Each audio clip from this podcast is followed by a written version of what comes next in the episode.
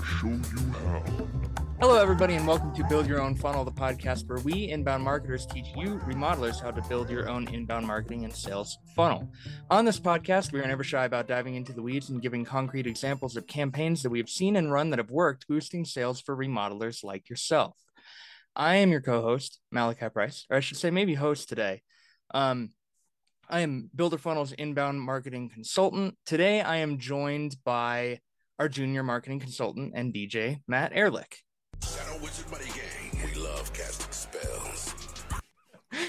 Today we don't have Danny on the pod because she's busy doing boss things. So we're going to do a special little episode. This is an episode on cost and talking about cost. I think I'm going to go ahead and jump right into it. I've been at Builder Funnel for going on 5 years now. And. Two pieces of information that seem contradictory but are both true is that one the biggest sources of leads for our clients are related to cost campaigns um, or rather also the biggest sources for organic traffic tend to be blogs about cost. So information on what uh, potential clients can expect a remodeling project to cost before they actually do it they're looking for that information there's that and then there's another thing that is also true, which is that remodelers' biggest fear is talking about cost. And I get it, but it's unfortunate.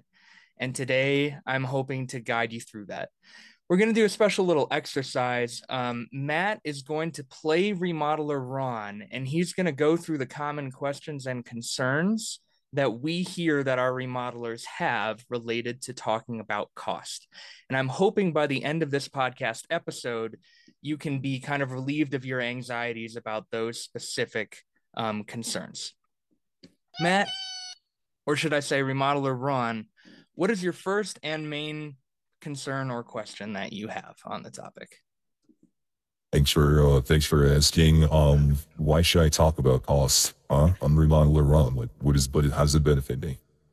Why should you talk about cost? Great question, because that's the biggest question that your potential clients have. And because they are not going to sign on to do a project, or rather, I should say, they're not going to usually even start the conversation with you about uh, potentially starting a remodeling project until after they know that they can afford it. Otherwise, it's a uh, potentially a waste of their time and a waste of your time too. But basically, the short answer here why should you talk about cost? It's because 90 i think it's 95% i'd have to ask spencer after this podcast. Um, but something like 90 95% of people who are on your website are still in the top of the funnel they are not ready to start their project they still have just a bunch of questions so if you are not answering the questions that they have these people who are not ready to actually start talking to you and start the process of designing and that sort of thing, you're going to lose them. You're going to lose them to the people who are. Yeah. I have more to say about that, but why don't we go ahead and jump to the next question? Uh, why if my stuff is all on my website, like will my competitors undercut me? They can steal my prices. Yeah, we get this one a lot. The question being basically if if my competitors are able to see my cost information on my website, won't they just adjust their cost information so that they're undercutting me that they have maybe a cheaper product or doesn't that give them a competitive edge? And I don't really think that this is the right way of looking at it. If your competitor's going to your website, they see what your things cost and they're like, okay, well, I'm going to go cheaper. Well, then great. They're decreasing their margins. They're making a less smart business plan for themselves. That this isn't the kind of thing that I think reasonably tends to happen unless your competitors have kind of a business, a, shaky business model from the get go. Um, if their costs aren't working for them and they're going to look at your costs and decide to change their own, well, they can't really be your competitor, right? Um, because suddenly they're deciding that they want to go into a lower price range than you're at. And if they want to do that, they can go ahead. either they're going to decrease their margins, like I said, or they're going to have to start using worse quality materials than you use, which means, again, that they're putting themselves outside of the range of actually being your competitor. Thank you for that. Remodeler Ron, I hope this is helping. What's another concern that you have about this? So if I my costs are all visible, or someone's on my website sees my costs, isn't that going to potentially push them away? What if the number scares them? If the number scares them. So if people are seeing your cost information prior to talking to you and it scares them away, if anything, I want to say that this is a good thing. A common complaint that we get is over quality of leads, and the number re- the number one reason for leads being poor quality, according to our clients, is that they are not in the correct price range. So save yourself the time. If people are going to look at your costs and they're going to think, well, this is outside of my budget, then great. They shouldn't be talking you to you to begin with. Um, they are not a qualified lead.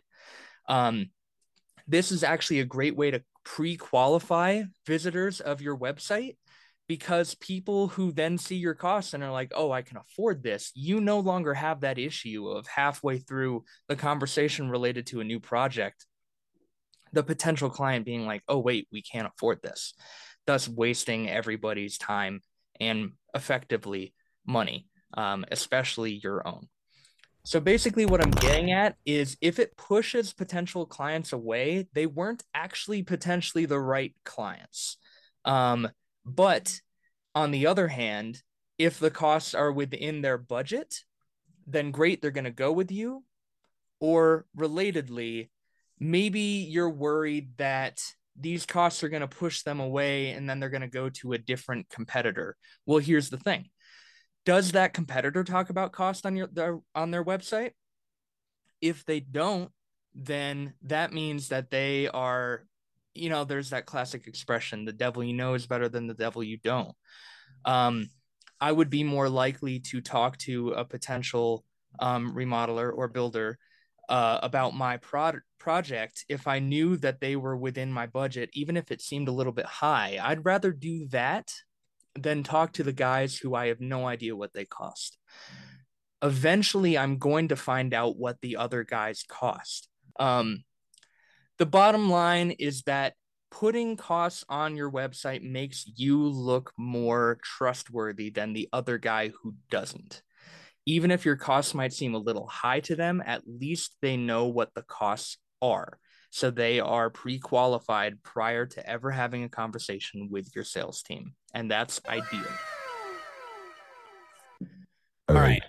So you've convinced me. Like, Don normally I'll put costs on my website. Seems like there's more pros than cons, but how do I do that? How do I talk about it? I don't know what the next steps are. This is my favorite question that you've asked today, Ron. Because we have we have a couple different options. Actually, there's two in particular I think that you should do both of, which is I think you should write blogs related to cost.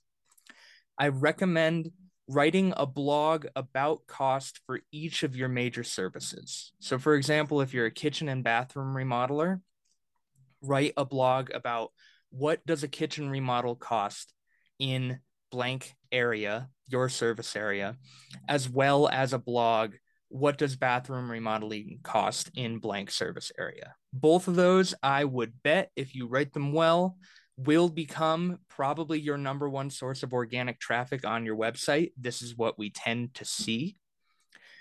Um, but in addition to that, I also recommend doing an even more in depth cost guide, which could be in the form of a PDF.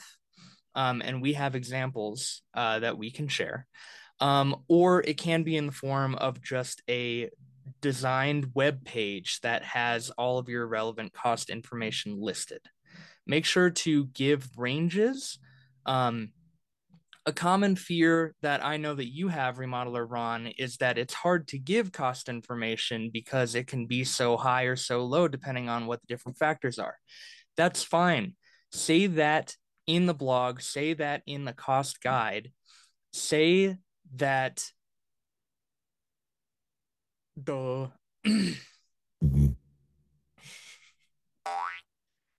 say that there is no set uh, cost that applies to all projects.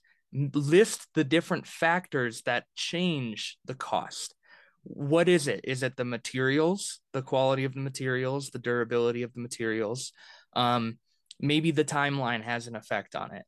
Uh, maybe the style of of the design that they're looking at has an effect on the cost most often it tends to be square footage.